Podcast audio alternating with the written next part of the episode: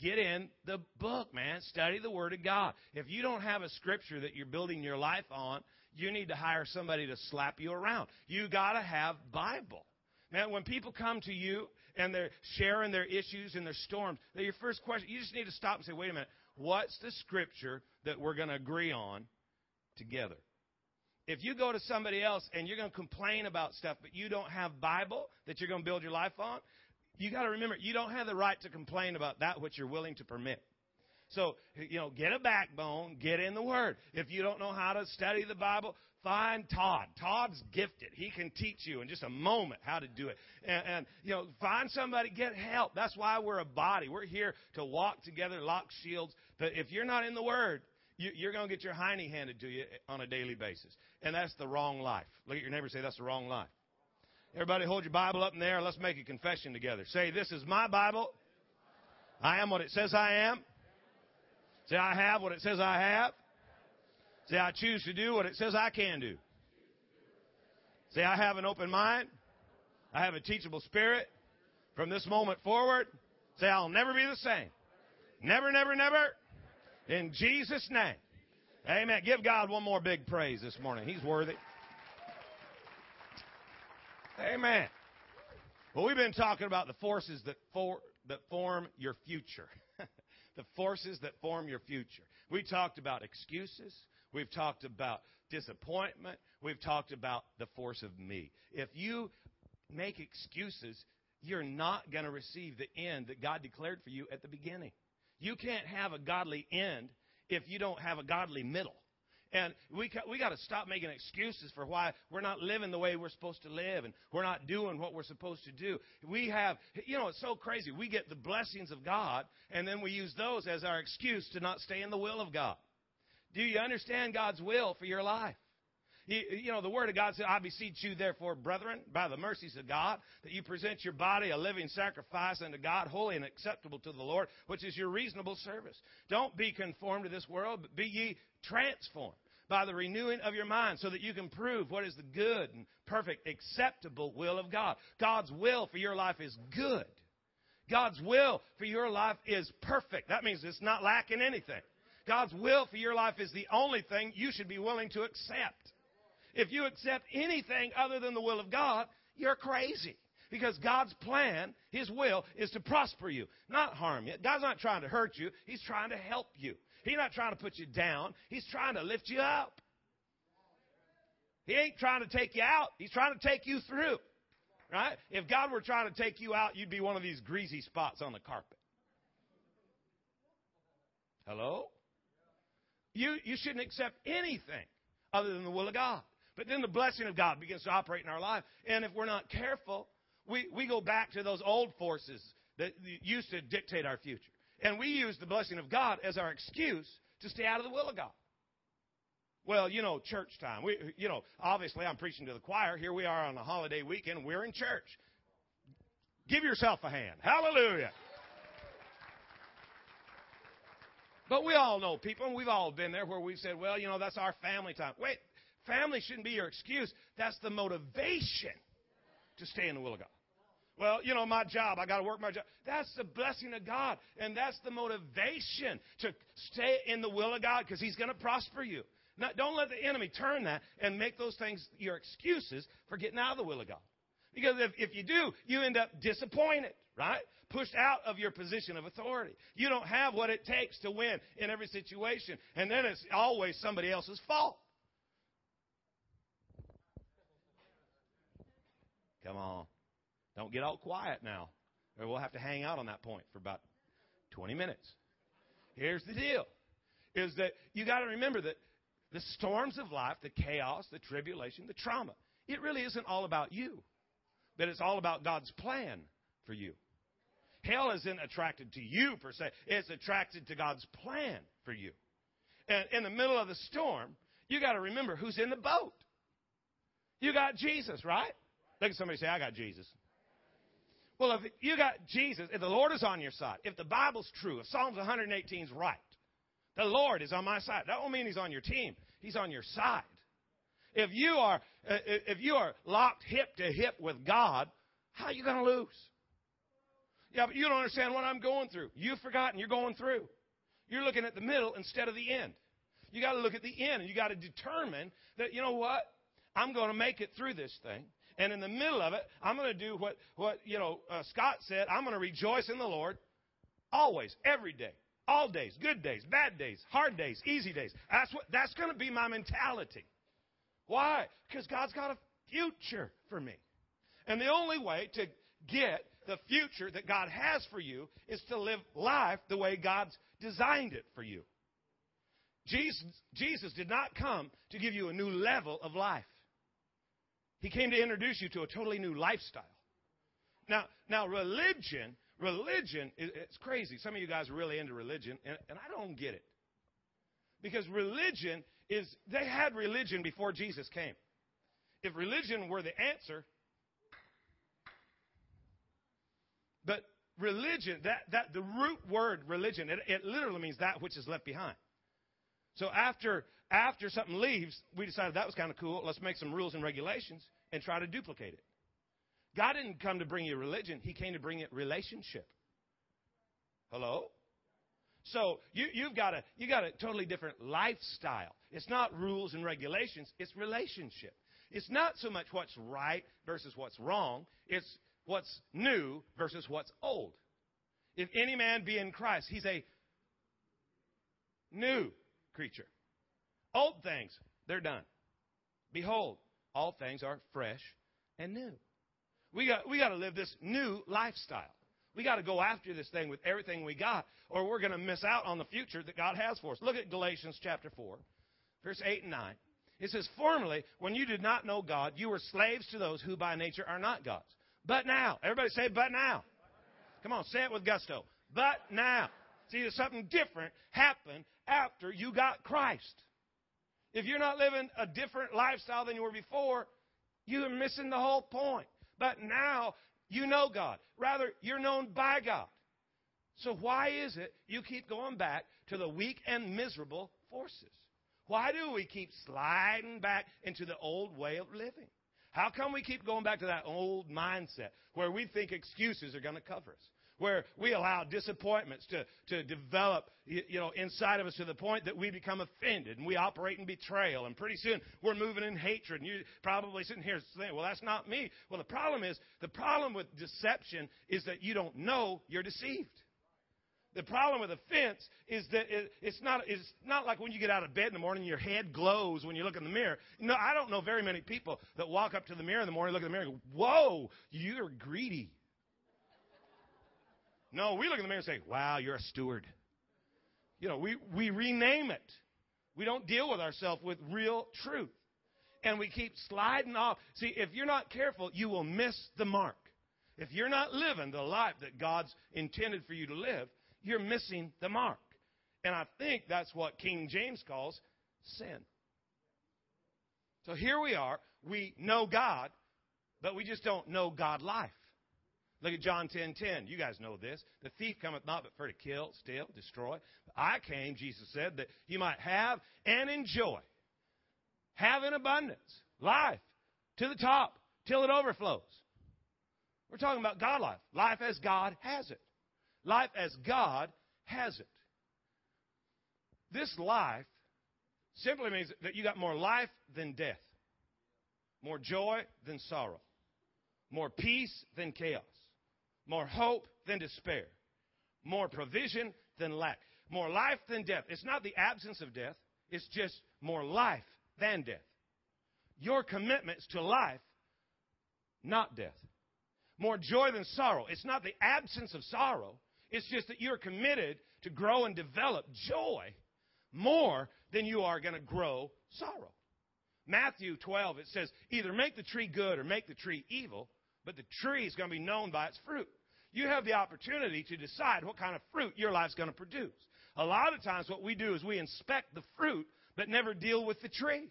And the reality is, is that if you will develop yourself, if you will make sure that you are allowing godly forces to shape your future, it doesn't make any difference what's going on around you. It won't be long till you're walking in victory. You're demonstrating Satan's defeat. You, act, you get out of bed in the morning and it humiliates hell.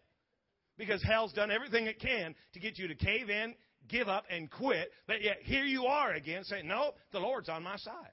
As for me and my house, we're just going to go on and serve Jesus. No weapon formed against us can prosper. Every tongue that rises against us, we just condemn. This is the heritage of the children of the living Lord that saith the Lord. We got our stuff, man. What are we doing? We're more committed to life than we are to death. So today we're going to talk about one more force. And, and, and, it's a force that I think will, will take you right out of the will of God if you're not extremely careful. And it's the force of contentment. Everybody say contentment. You know what's crazy is that uh, the word content, it's a Bible word. And real, real fast, we're, we're in the summer, and, and I've got, I've, I've got a target for our summer schedule, and we're going to do everything we can to hit it today. And, and so you, you just have to listen fast, okay? But uh, you know what? What happens really is, uh, you know, most of us have heard this before, but it's, it's not that we aim too high and miss it. It's that we aim so low and we hit it, and we're happy with that. We're happy with that. I just got to be content. If, if I asked you the definition of content, if I just came and sat down, we were having coffee, most of you, most of you would say would eventually get around to saying something like satisfied. You know, uh, Webster's, if you looked it up there, it probably says something about being emotionally and mentally satisfied with the way things are. Okay, sarah. You know, be content. Content is a Bible word. And I, I just want to read a few of these to you. Luke 3.14, soldiers are talking to Jesus. They said, what should we do? He said, don't intimidate anyone or accuse falsely. Be content with your wages. 1 Timothy 6, 8, having food and clothing. With these we shall be content. Hebrews 13:5. Let your conduct be without covetousness. Be content with such things as you have. Philippians 4:11. I'm not saying this because I'm in need, for I have learned to be content, whatever the circumstances. Content is a Bible word. But I've struggled with this one because advance is a Bible word too. Vision, purpose, fight, the days of John the Baptist, even until now, the kingdom of heaven suffereth violent. The violent take it by force. It just seems like an opposing truth. You know, get violent and take it by force and be content with what you got.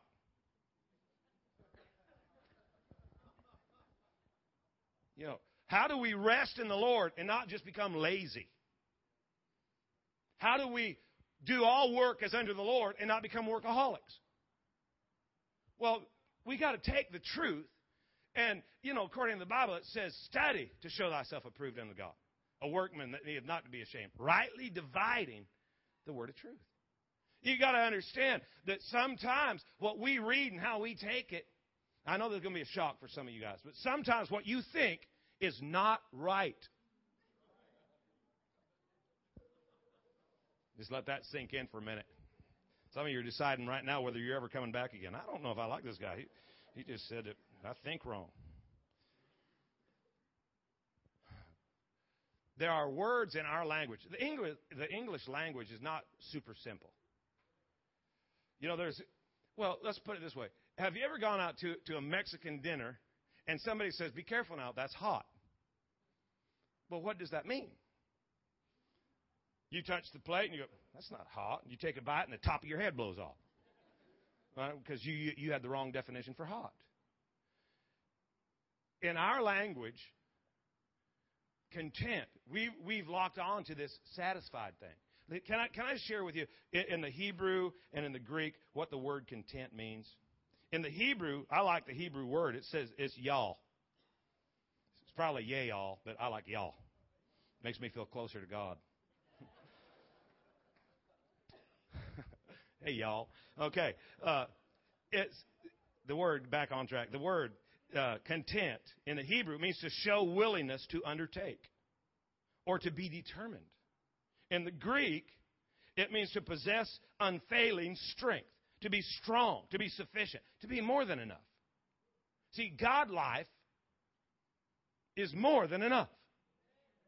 So you got this toolbox and it's full of tools and you've got everything you need to live a life that's pleasing to God.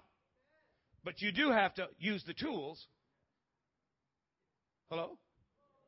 Right? You, you, ha- you have it. See, the word content is not so much being mentally and emotionally satisfied as it is being mentally and emotionally strong. That in the middle of whatever you're in, you've got strength.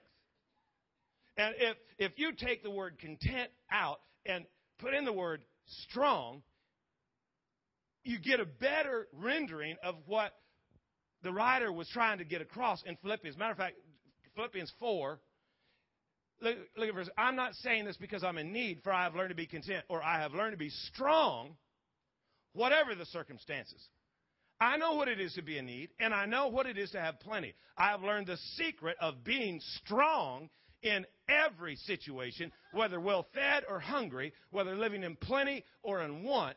I can do anything through Him who gives me strength. That's kind of cool, isn't it? That just changes everything. Go back to 11 again. I, I want to. I'm not saying because anything because I'm in need. I've learned to be strong, whatever the circumstances. Not not to be satisfied, but to be strong. Not to be not to be moved, but to be stirred. Look at verse 12. I know what it is to be in need. I know what it is to have plenty. I've learned the secret of being strong in any and every situation. See, I think what happens to a lot of us is that we get in situations and we've missed the link to strength. So we've become weak instead of strong. And we blame it on being content. We, we want to be content, and what we end up doing is being lazy. We have a failure, and we think that's finality. No, you always have the right to get back up again and write a new chapter to your story. It don't make any difference what you're going through. And I'm not trying to belittle your situation. You might be in the middle of hell right now. Well, just don't stop. You know, have some strength you know, apply the Word of God to your life and realize that wherever you are, it's not a life sentence. Your end result will be better than your current condition if you do what God tells you to do. Because when we do what He said, He produces what He promised. Every single time, God comes through. So being content isn't just, well, I'll just accept it the way it is. No, being content is realizing that it doesn't make any difference what it looks like. I'm, I, I have the ability to change the environment, not accept it. I, I, don't, I don't have to live and just accept it. I can actually use the power of God in my life and change it. God may have put me in the middle of this situation so somebody with a backbone could produce some change. So I have strength for all things. I'm ready for and equal to anything that comes my way through Christ, who is infusing me with an inner strength. So I got a couple questions for you today, that, that just a, something that we might want to just stop and think about. What are you currently doing in your life that you know you can't afford to do, but you haven't had the strength to make the change? I mean, think about this in the financial realm. What are you doing? What are you putting up with in your life that really you have no business doing that? It's draining you. You're trying to keep up with the neighbors. You got stuff. Maybe you should just sell the boat.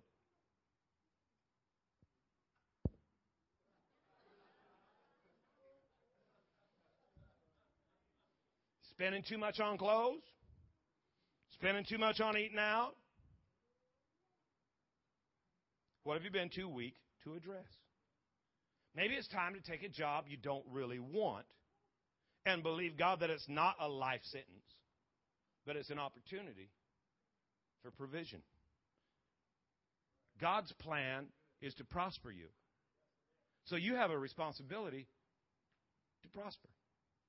Well, if God's going to prosper me, then He's going to bring it to me in the mail or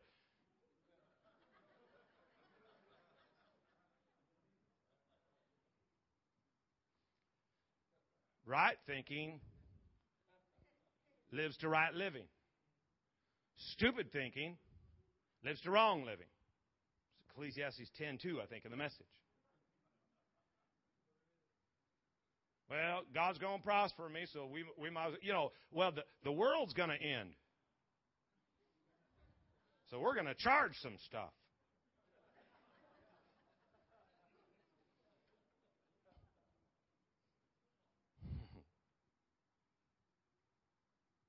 Go on to another question, since that was not real popular. What relationships exist today that you know shouldn't be in your life at all, but you haven't had a strength to end it? Hanging out with unbelievers, hunting for fulfillment and wrong relationships. Well, I'm trying to get them saved. Looks to me like they're getting you drunk. Well, I'm just winning them for Jesus. No, you're, you're losing your relationship with Jesus. You heard of divide and conquer. You know, the boys, they learned it early. They still use it today.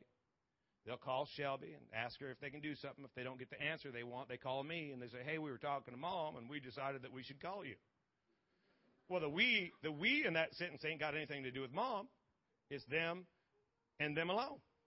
And what are they trying to do? They're trying to find an answer that will be in agreement with them. A lot of us, that's how we live our life. Somebody tells us the truth from the Word of God, so we go find somebody else until we find an answer that we like. And it's like, well, you know, picture yourself standing, uh, you know, one foot on the boat and one foot on the dock. And it's getting farther and farther apart. And you look at everybody and say, it's cool, I got this.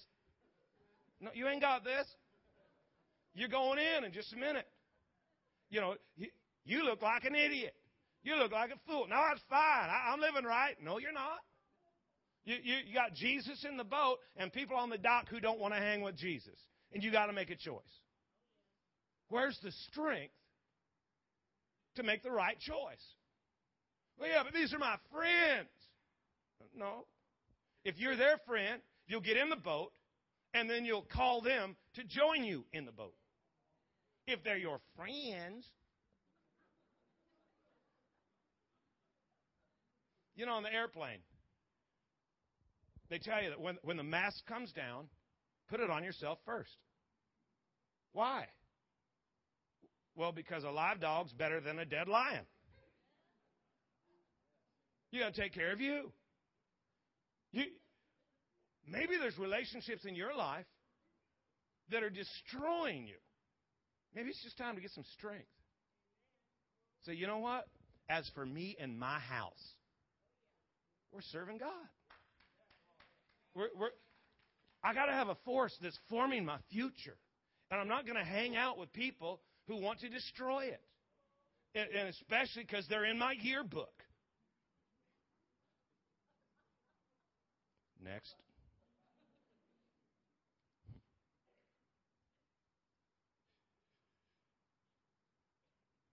What are you ex- accepting in your spiritual condition because you're too weak to deal with the realities. You going through life offended? Why don't, why don't you use your strength?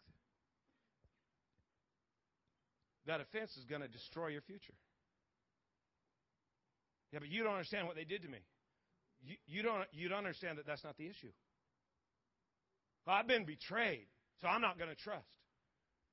You've been deceived by a lying devil who's using the shortcomings of others to keep you from the greatness that God has planned for you.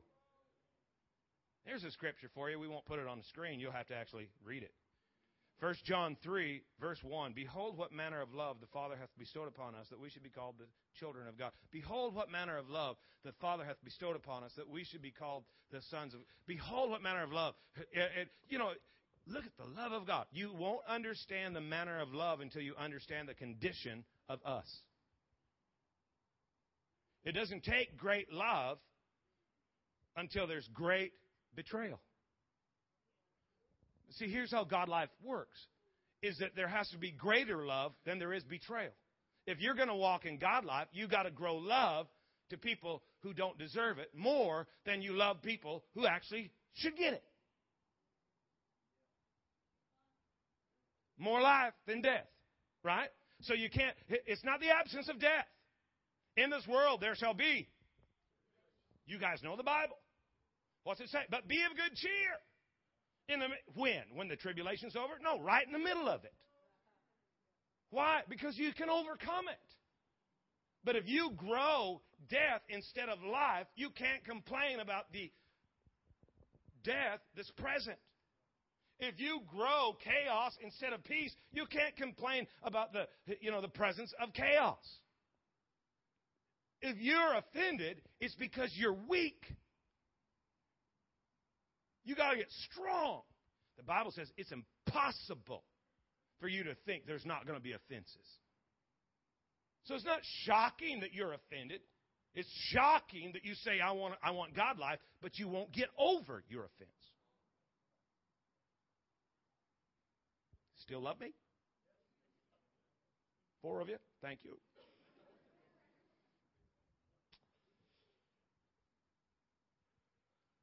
Well, I'm just bitter about the way I've been treated. Because I was treated wrong. And I deserve better. Can I tell you, just in the last couple of minutes here, the entitlement is going to kill you. Well, I have a right to be happy. Where'd you get that?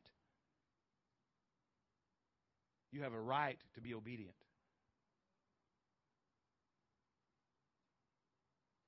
I have a right. You know this entitlement thing. You know how you know how crazy it works is that you know you diet for three days, and then you say, "Well, you know I've been working hard, so I, I, I deserve some donuts." I know how this works very well. Okay. I've, I've, I've put away fifteen hundred dollars. I've, I've it's taken us all this time. We saved fifteen hundred dollars. Let's go to Disney World and celebrate. And it operates in our life, and we, we think that, you know what, I have a right to be treated better than that. No, in the middle of bad treatment, you got to grow greater love. You got to have strength. You got to have strength to overcome what the enemy's trying to, to uh, uh, you know, uh, inject into your environment. You got to take control. You've been given dominion and authority and power. You can't just make excuses for why you're not walking in God life. You can't just share your disappointments and, and turn the thing so it's all about you. No, you got to use the strength that God offers you. And you got to stand up and you got to say, you know what? My old way of thinking, I would have just put up with this. I would have justified this. I would have given foundation to it. But because I don't think the old way. See, according to, according to Hebrews, it's a new and living way that I get to walk through life with Christ. It's a new and living way. And it's all about power and freedom. That I've got to grow it. I got to manifest it. I got to fill my mind with the right things. And I got to meditate on those things. And I got to practice those things. So now when I go back and I, and I read it, uh, it says, Rejoice in the Lord every day. I've got strength. That's where I find my strength. See, is in that in that joy. The joy of the Lord is my strength. So I begin to rejoice in the Lord, not in the situation, not in other people, but in the Lord. Look, look, if I could see where I should be and compare it to where I am, oh, oh, happy day. If you could see where you ought to be and look at where God's allowed you to be, you'd quit your whining. So rejoice in the Lord. Always. And again, I say rejoice. Let your moderation, that's another weird word. That moderation means selflessness. Let people see the fact that you're not living for you. Why? Because the Lord is at hand. He could show up at any minute. God's on his way through. This isn't about me. This is about my life and God working through my life. Prayer, supplication with thanksgiving. Let your request be made known unto God, and the peace of God, which passes all understanding, will begin to guard your heart. Man, there's a peace that comes that's, that's greater than your ability to understand. So, here's what's best is fill your mind with good things, whatever's honest and whatever's just and whatever's pure and whatever's lovely, if it's good report. Meditate on those things. Practice living right. And then God will make everything work out for your good. You can be strong regardless of your circumstance. It's easier when you're fed, but even when you're hungry, you can be strong. It's easier when you've got a lot, but even when you've got nothing, you can have strength. It's easier when everybody's nice to you, but even when they're mean, you can have strength. It's easier when, when, when it's, you know, cake and ice cream. But even on a bad day, you can have strength. All you got to do is commit. I'm going to live strong. Yeah, the brother said this morning that the minute you start tithing, you're going to be, you know, faced with opposition. The minute you start loving, I'm, I'm going to love my neighbor. Gonna, the Bible says, love your. I'm going to I commit to love my neighbor, and then your neighbor comes home, ruins everything. You, you, you, know, it's like you know, it's just you know, it's like a diet or going to the gym. I, I'm buying a gym membership. Are you going? Yes, well, uh, yeah, they got leather couches and a cafe in there. It's awesome. Doing all of my meetings down at Gold's now. Hallelujah. I love their mocha frappuccino. You got you to make a commitment. I'm going to live strong. Tired of being weak. See, because being weak, you get weak results. And the world don't need a bunch of people who can hold out a platter of weak results. They might as well stay in the bar. You know, it's easier to just stay high than to deal with the realities of life if we're not going to get real. We got to be strong. Look at your neighbor and say, commit to strength. Would you close your book, bow your head, and let me pray for you?